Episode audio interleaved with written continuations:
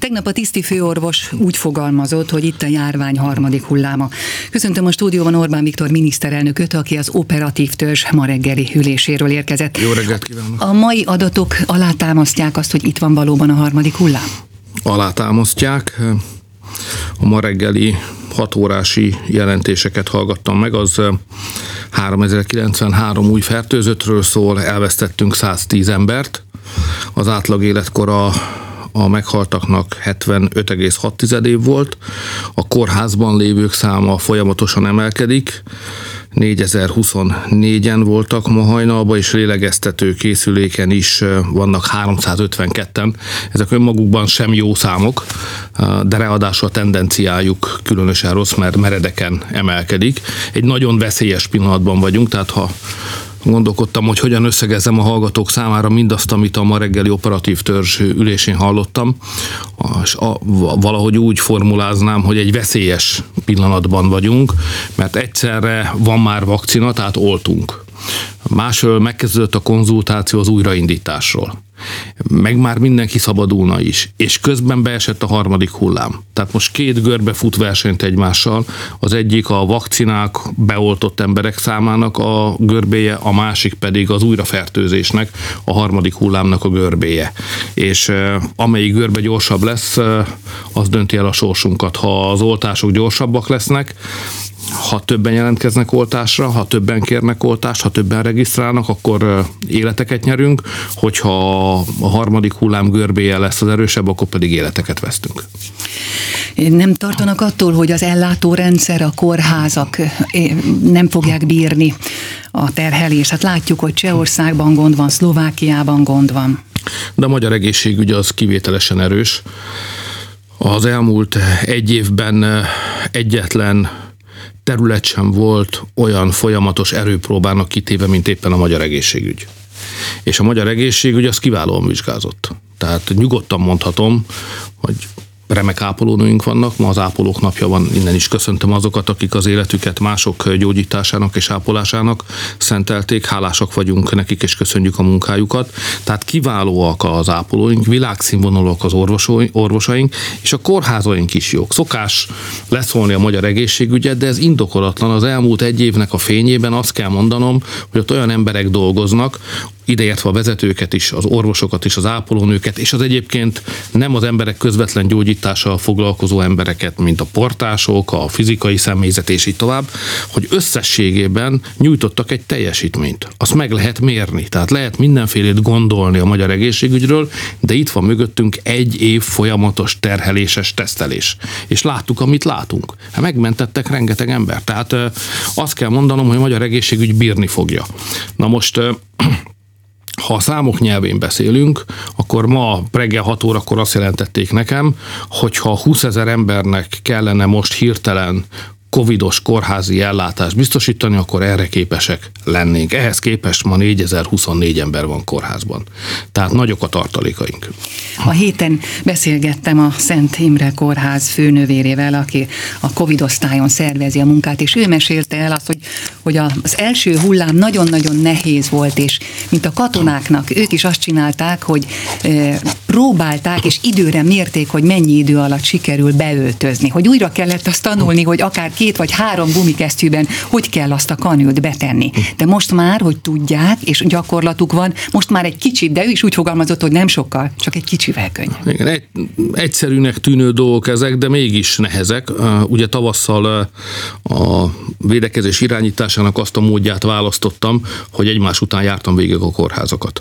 Mert én is látni akartam, hogy hogyan veszik fel a ritmust, az ütemet, a tempót, hogyan alkalmazkodnak a gyors veszélyhez az orvosok és az az ápolónők, ezért néhányszor nekem is, sőt nem néhányszor, sokszor kellett beöltözöm. Nem olyan egyszerű az, ha szakszerűen akarja az ember végrehajtani, hogy ne vigyen be egyébként az átöltözéskor magára fertőzés, ne vigye be a betegek közé, és így tovább. Tehát itt nem csak arról van szó, hogy jó képzetnek kell lenni, hanem valóban egy katonai precizitás is szükséges. És ez valóban más, ez a precizitási elvárás járvány idején, mint a normális egészségügyi ellátás során. És láttam, hogy tanulták. Tehát nem, mindig, én 57 éves vagyok, én minden nap tanulok. Tanulni nem szégyen. Hát új dolgok jönnek, új kihívások elé kerül az ember. Persze van tapasztalatunk, az időseknek előnye van, mert ugye mi már sok mindent láttunk, ugye a fiatalok pedig frissebbek, tehát nekik is van valami előnyük, de a lényeg, hogy minden nap meg kell tanulni valami új dolgot. És vannak erről mindenfajta tudományos elméletek, hogy ez még inkább így lesz. Olyan gyorsan változik majd körülöttünk minden, nem csak az egészségügyben, hogy meg kell őrizni 60-70 vagy afölött is a tanulási képességünket. Tehát a tanulás nem a fiatal életkorhoz tartozik, mint amikor még mi fiatalok voltunk, és ezt így gondoltuk, hanem ez velünk marad életünk végéig. És a magyar egészségügy az újratanulásban, a rátanulásban szerintem jól vizsgázott. Lesz-e annyi vakcina, hogy az kompenzálni tudja ezeket a romló adatokat? Tehát ön is említette, hogy azért verseny van itt a két görbe között. Hát ilyen haditervszerű, hosszú papírtáblázatokból dolgozom. Azt tudom mondani önnek, hogy 391.821 egyszer már beoltott, legalább egyszer beoltott személyünk van. Ez föl fog futni most hamarosan 441 ezerre, onnan egy nagy ugrás következik be, ma hosszan beszéltünk erről az operatív törzsön, hogy ez hogyan valósul meg, ott hirtelen be fogunk oltani egy hét, nyolc nap alatt, tíz nap alatt több mint 650 ezer embert. Akkor fölugrunk 1 millió 130-ra, és március elején leszünk 1 millió 225 ezernél. Ennyi vakcina lesz az országban, ezt kell beoltani. György István államtitkár úr eh, irányítja ezt a munkát, polgármester volt Kőbányán, alapos eh, ember, és úgy látom, hogy ez az egész folyamat ez jól halad. És aztán el fogunk jutni április elejére oda, tehát március elején vagyunk ott, hogy 1 millió 225 ezer, és április elején pedig ott leszünk, hogy 2 millió 582 ezer. Tehát húsvétkor közel leszünk ahhoz, sőt az be fog következni, hogy akik ma regisztráltak, vagy máig regisztráltak, azokat mind be is tudjuk oltani. Ez azt jelenti, hogy mindenkit nem sürgetek, mert az udvariatlan, de bíztatok, hogy regisztráljon. Aki nem regisztrál, arról nem tudunk. Ha nem tudunk róla, nem tudjuk beoltani. Ugye az oltás önkéntes, mikor bemegy valaki eh, az oltásra, akkor közlik vele, hogy milyen vakcinával oltanak. Ha jó neki az a vakcina, ha megfelel neki, akkor elfogadja és beoltják. Ha nem jó neki, akkor megnyugtatjuk, hogy ezzel nem esett ki a beoltandók sorából, és majd értesíteni fogjuk, ha lesz olyan vakcina, amilyet ők, ő szeretne. Ez mindenkinek az egyéni felelősségi döntése. Mert mindenki saját maga rendelkezik a saját életével. De most mindenkit fölhívnék arra, hogy figyelje, hogy a harmadik hullámba fölfutás van. Tehát ha valaki azt mondja, hogy ezt a vakcinát nem kérem, hazamegyek, eltelik néhány nap, a fölfutó harmadik hullám elérheti őt ennek komoly kockázata van. Tehát mindenki egy átgondolt, megalapozott döntést hozzon. Arra kérem, hogy ne, ne indulatból és ne felületesen döntsön, mert a döntés be, belekerülhet az élete, tehát megmaradhat vagy elveszítheti. E, tehát mindenkit arra kérek, hogy regisztráljon, jelentkezzen, menjen be, oltassa be magát, ha lehet, fogadja el azt, amit éppen kínálnak neki, és akkor eljutunk oda a húsvétra, hogy mindenki, aki eddig regisztrált, az be is lesz oltva. Európai összevetésben azt tudom mondani, hogy ma Magyarországon a legtöbb az Európai Unió országai közül, Magyarországon van a legtöbb oltásra alkalmas vakcina. Mi vezetjük ezt a rangsort, és egy Magyarország méretű országhoz képest Európai Uniós országhoz képest májusra három és fél millióval több embert fogunk beoltani, mint a többi Európai Uniós ország, csak azért, mert mi nem csak az uniós egyébként akadozó vakcinellátásra támaszkodunk, hanem saját beszerzési forrásokat is működtetünk. Mi lesz tehát akkor annak az oka, vagy mi az oka annak, hogy jövő héten így megugrik majd a beoltottak száma? Hát ugye itt van egy jó adag Sputnik vakcina. Azzal már oltunk is. Azzal már ugye oltanak. Egyébként azt lehetett lehetett olvasni a sajtóban, hogy már az olasz hatóság is elfogadta, és ők is szeretnének Sputnikkal oltani, ha lenne nekik. Ezért nem akarok okoskodni, meg eh, a szerénység az fontos dolog, de a saját munka alábecsülése is legalább akkor a hiba, mint a nagy képviség. Azért mégis arról van szó, hogy mi gondolkodunk, és a magyaroknak elég gyors az észjárása. És novemberben látnivaló volt, ezt a külügyminiszter úr, Szijjártó Péter világosan elmondta kormányülésen, hogy ugyanolyan helyzet alakul majd ki, mint tavasszal. Amikor kevesebb volt, ha emlékeznek még a tisztelt hallgatók, hogy tavasszal kevesebb volt a védekezéshez szükséges eszköz a világpiacon, lélegeztetőgép, maszk, köpenyek és így tovább, mint amekkora az igény. Tehát verseny lesz. Novemberben mondta a külügyminiszter, hogy vakcina verseny lesz. Mindegy, mit mond az Európai Unió, az vagy úgy lesz, vagy nem. Adja Isten, hogy úgy legyen. De ő mondta, hogy ne szolgáltassuk ki magunkat ennek, hanem indítsunk meg a világ minden pontján tárgyalásokat azért, hogy mikor föllép a vakcina hiány, nekünk biztosan jusson elegendő vakcina. Ezért kezdtünk tárgyalni novemberben az oroszokkal, meg a kínaiakkal. És akkor előkerült ez a szempont, amit ön most itt a kérdésében fölidézett, hogy de mit fognak szólni a többiek. Hát először is az olyan nagyon nem érdekel, megmondom őszintén, mit szólnak a többiek. Most a magyar emberek életét kell megmenteni, és a magyar emberek élete csak nekünk fontos. Többieknek a sajátjuk fontos. Tehát ezért nekünk magunkra kell figyelni. Kettő, azt válaszoltam a külügyminiszternek, hogy vállaljuk ezt a kockázatot. Elején majd megint az lesz, hogy kritizálnak, csipkednek, harapnak, rugdosnak, belekapdosnak a lábunk szárába, meg a nadrágunk szárába. De aztán majd rájönnek, hogy nekik is kell. Úgyhogy egy lépéssel mindig előttük kell menni. Az, és ennek van egy olyan következménye, hogy aki elől megy, az gyakrabban kritizálják. De tudtuk akkor is, hogy ez be fog következni. Most már a németektől kezdve mindenki az orosz vakcina befogadásán dolgozik. Aztán majd eljön a pillanat, amikor majd a kínain is dolgozni fognak. Legyünk ebben biztosak, ne rendüljünk meg, tehát bízzanak a magyarok a saját eszükbe, előrelátó képességükbe, tervezési képességeikbe, és a saját érdekeinket követve haladjunk előre. Hogyan látják, mikortól lehet a kínai vakcinát használni? Hát mindannyian Müller Cecília kezében vagyunk. Ma megkérdeztem őt, azt mondta, hogy hát okos asszony, biztos látják a tévében eleget, sejtemesen azt mondta, hogy jól haladok. Ezt mondta. A, a múltkor is kérdeztem, akkor kevésbé tűnt optimistának, mint most. Tehát úgy érzem, hogy valóban jól halad. Hát nem dolgom, hogy olyan kérdésekről nyilatkozzam, aminek a szakértője nem én vagyok, hanem ő, és ő még nem mert határozottan állást foglalni időpont ügyben, de úgy látom, hogy megfeszített munkával dolgoznak a járványügyi szakemberek azon, hogy minél hamarabb, minél több ember életét megmenthessük. Szerdán elindult a konzultáció az újraindításról. Hét kérdésre kell válaszolni, online lehet megtenni a véleményalkotást. Az egy, egyébként az ellenzék ugye egyik képviselője úgy fogalmazott, hogy bohóckodás ez a konzultáció. Mit gondol, miért támadja az ellenzék a konzultációt? Hát nézze, ez egy baloldali reflex, az egy hatalmi iskola, a baloldal. A Lenintől Rákosin át Kádár Jánoson keresztül jön ez a politikai hagyomány, aminek a formája mindig változik, de az sosem változik, hogy ők azért a hatalomnak mesterei és nem ismernek kíméletet, meg könnyörületet. Tehát ha hatalomról van szó, akkor a baloldal letapos, áttapos mindenkin.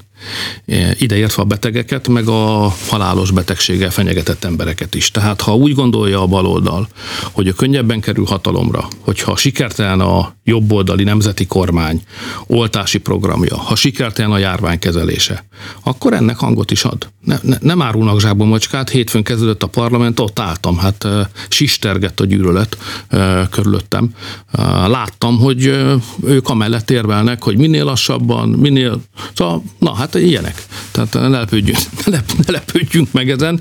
Én örültem, amikor három hónappal ezelőtt a, a baloldal megadta a felhatalmazást a 90 napra a rendkívüli kormányzati intézkedésekre, mert akkor láttam egy esélyt arra, hogy hát baloldal ide, baloldal oda, azért mégis halál, emberélet, itt azért komoly dolgokról van szó, nem a hatalom meg a pénz, de most nem adják meg újra. Tehát azt látom, hogy eltelt a három hónap, és nyíltan megtagadták az együttműködést, a másik oldalra álltak, ezt én nagyon sajnálom egyébként, és nem tudok más mondani, én értem a politikának a logikáját, meg 30 év vagyok ebben, láttam én már sok mindent, de szerintem itt most a baloldal túlságosan messzire ment. Emberéletekről van szó, a saját szüleinkről, a nagyszüleinkről, mindenki, aki meghal, az valakinek az apja, az anyja vagy a fia, minimum a fia vagy a lánya, tehát ezek, ezek, ezek sokkal mélyebb dolgok, mint a hatalom és a politika, itt emberi dimenziók vannak, és ebben a dimenzióban kellene magát helyeznie a, a baloldalnak, és nem szabadna elmenni ilyen messzire. Mikor összegzik a konzultáció eredményét, meddig várnak? Miért fontos, hogy ezt minél többen kitölts? Hát először is azt szeretném világosá tenni, hogy a döntés felelőssége az a miénk. Tehát a konzultáció nem azt a célt szolgálja, hogy mások hozzák meg a döntéseket, mert van a közösségi életnek egy rendje, parlamenti választáson megválasztjuk a képviselőinket, azok megalakítják a kormányt, megválasztják a miniszterelnököt, és onnantól a döntési felelősség helye teljesen egyértelmű. Tehát ez nem lehet kibújni, mert ez a munkánk lényege. Az én munkámnak is ez a lényege, hogy a legnehezebb ügyekben vállalni kell a döntés felelősségét. Most is így lesz. Tehát az újraindítás minden döntésért a felelősséget a kormány vállalja. De én hiszek abban a megközelítésben, ami egy nemzeti politikai megközelítés, hogy az a jó döntés, amiben minél több ember be tudunk vonni. És az a jó döntés, ha minél több egyetértési pont jön létre. Attól még a felelősség itt marad a kormányon, személyesen nálam is, meg is fogom hozni ezeket a döntéseket, de sokat segítenek nekem az emberek, és rajtam keresztül saját magukon is, hogyha elmondják a véleményüket, ha világos, hogy miben értünk egyet, hogy hogy akarunk védekezni, hogy akarunk kijönni a, a, a limitáltságból, a bezártságból, a korlátozások világából, segítenek bennünket, és nekik is jó, ha jobb döntések születnek. Ez igazából a konzultáció nem a kormány érdekében, hanem az emberek érdekében, a jó döntések érdekében van. És van annak valami szépsége, hogyha közösen tudunk jó döntéseket hozni. Ezért a konzultáció hét fontos kérdést tartalmaz, lényegi kérdések. Én is ezeken a kérdéseken gondolkodok hetek, hónapok óta. Ki is fogom tölteni egyébként a konzultációt, mert a böcsület ezt kívánja. Aztán eh, ha a harmadik hullámot le tudjuk törni, akkor jöhet az újraindítás. Mennyien töltötték ki, eddig még nem telt el két nap az indulástól? Hát azért tudni? is tartom bajnak, hogy eh, ilyen eh, sértő módon beszél a baloldal a nemzeti konzultációról, mert abban millió szám szoktak részt venni emberek. Ugye ez nem egy új dolog a nemzeti konzultáció. Már 2010-ben, 11-ben, amikor az új alkotmányt kellett megalkotni, akkor volt egy konzultáció az új alkotmányról. A nyugdíjasokkal úgy kötöttünk egy megállapodást, én rendre használom ezt. A 13. havi nyugdíj visszaépítése is így történik, hogy kötöttünk egy megállapodást a nyugdíjasokkal, egy 8-9 évvel ezelőtt egy nemzeti konzultáció formájában, hogy ők hogyan képzelik el a nyugdíjak értékének a megőrzését. Ahhoz tartjuk magunkat azóta is. Tehát a nemzeti konzultáció jó hagyománya a magyar politikának. Az emberek szeretnek benne részt venni. Egy nappal most egy különleges konzultációban vagyunk, mert írásban is szokott ez zajlani, meg, meg internet formájában is. Most a gyorsaság, meg az időszűke, gyorsaság szükségessége és az időszűke miatt online konzultáció van. Egy nap alatt 120 ezeren töltötték ki. A 120 embert bohócnak nevezni, nem beszélve még ezután kérdőívet kitöltőkről, szerintem bántó, sértő, egyszerűen félreértése a politikusi feladatnak. Nem dolgunk, hogy így beszéljünk az emberekről. A héten emlékeztünk arra, hogy 30 évvel ezelőtt újult meg, vagy alakult ki a Visegrádi négyek együttműködés. Ön hogy látja, betölti-e hivatását ez a közösség, ez az együttműködés Európában? nem a reklám helye, de írt, próbáltam írni erről egy cikket a Magyar Nemzetbe, ez talán meg is jelent, sőt módot találtam arra, hogy Csehországban, Lengyelországban és Szlovákiában is megjelenjen ez, ahol valóban a közép-európai népeknek a hivatásáról beszéltem, illetve írtam. Találkoztunk Krakóba két nappal ezelőtt, fantasztikus találkozó volt.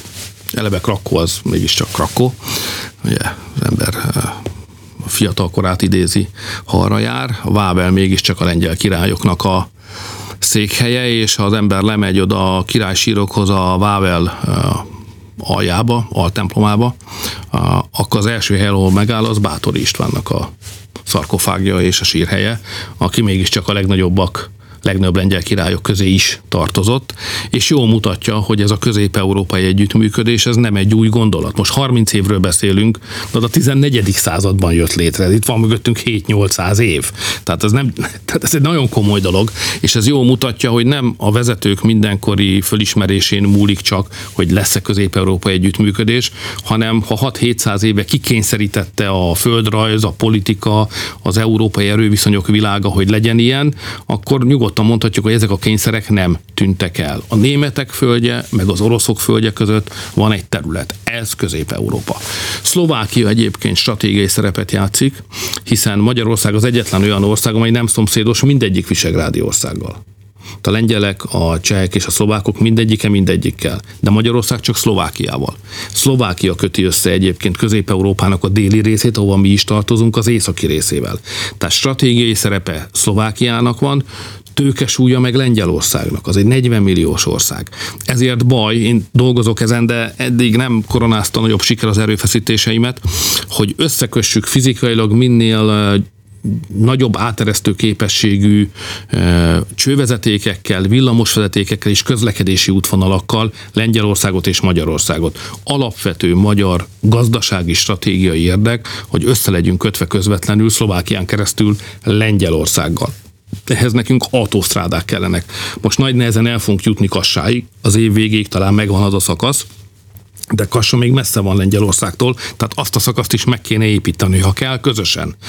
Nyilván a szlovákok lehetőségei korlátozottak, de az közép-európai érdek, hogy az észak-déli összeköttetések létrejönnek. Nekünk, magyaroknak hozzá kell férnünk egy 40 milliós lengyel piachoz, és ők is hozzá akarnak férni Magyarországhoz, és innen ledélre a Balkánhoz. Ennek a, ezeknek az útvonalaknak a megépítése, az a gazdasági sikereink, ezen keresztül a magyarok üzleti lehetőségeinek és életszínvonalának is kérdése. Tehát a közép-európai együttműködésben van politika, van történelem és van hivatás küldetés, de van egy nagyon erős gazdasági tartalom. Ha összefogunk, mindannyian jobban fogunk járni, mindannyian gazdagabbak leszünk, mindannyiunk erőt több gazdasági lehetőség nyílik. De ennek a föltétele, hogy Magyarországot Lengyelországon minél gyorsabban, minél több ponton össze tudjuk kötni. Említette a geopolitikát.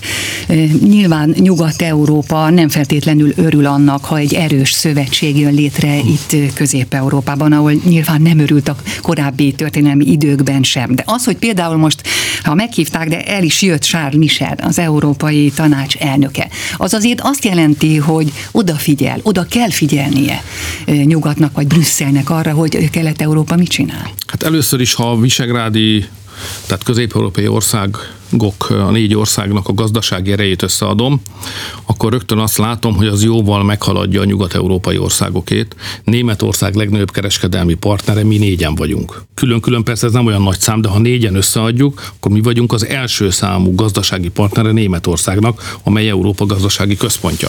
Tehát a v már senki sem becsüli le. Régen volt az, amikor ilyen be akarnak jönni az Európai Unióba, beengedjük-e őket típusú helyzet volt, ezen már túl vagyunk, belül vagyunk, és elég magabiztosan állunk ott a, a lábunkon, és van teljesítményünk. Legalacsonyabb munkanélküliség Európában, ezekben az országokban van. A leggyorsabb gazdasági növekedés itt van. A leggyorsabb technológiai fejlődés azt hiszem itt van, vagy mostanság válik nyilvánvalóvá, hogy itt lesz. Tehát itt erő van, dinamika, az európai gazdaság lokomotívjáról beszélünk. Na most, hogy ki mennyire lát előre nyugaton, az mindig személyes képességek kérdése is a lecke, a történelmi lecke az itt van. A nyugatiak biztonságban érezhették magukat hosszú időn keresztül, pár száz éven keresztül, mert a lengyelek, aztán Magyarország, pajzs és bástya voltunk. Tehát az Európai Unió területét, akkor még nem így hívták, fenyegető külső veszélyekkel szemben, hát mi védtük Európát. Tehát egy erős közép-európa nagyobb biztonságot jelent Nyugat-Európának. Most megváltozott a helyzet, mert ők a migráció formájában beengedték a nem keresztény gyökérzetű kultúrákat is maguk közé, tehát ez a fajta kulturális nyomás és kihívás nem Közép-Európán keresztül érkezik, mert mi megépítettük a kerítést, mi megállítottuk a migrációt, hanem máshonnan, tehát most a helyzet megváltozott, mi védjük az ő biztonságukat, de ez már nem olyan tökéletes biztonság, mint volt, mert ők a hátsó kapukat kinyitották, ami az ő dolguk természetesen. De egy okos nyugat-európai politikus pontosan tudja, hogy Nyugat-Európa biztonsága még így is nagy mértékben múlik azon, hogy hogyan állunk helyt mi, szlovákok, lengyelek meg magyarok, az unió külső határainak védelmében. De, de arra is emlékszünk, amikor a török szorongatott bennünket, e, és e, az oszmán birodalom e, elérkezett Magyarországra, vagy elfoglalta az ország harmadát, akkor azért Nyugat-Európából csak azért, hogy meggyengítsék a Habsburgokat, meg Magyarországot, azért voltak nagy országok, most nevet nem is mondok, akik összeálltak a hátunk mögött a törökökkel. Tehát ez meg a rossz európai hagyomány. Tehát azt Európának nagy tárháza van tapasztalatból, amikor összetart Európa, akkor meg tudja magát védeni a külső fenyegetésekkel szemben, ha azonban eh, nem tart össze, hanem a külső ellenséget is megtámogatja azért, hogy a belső erőviszonyokat javítson egy-egy ország a maga érdekében, akkor rossz úton jár Európa. Ezt is ismerjük.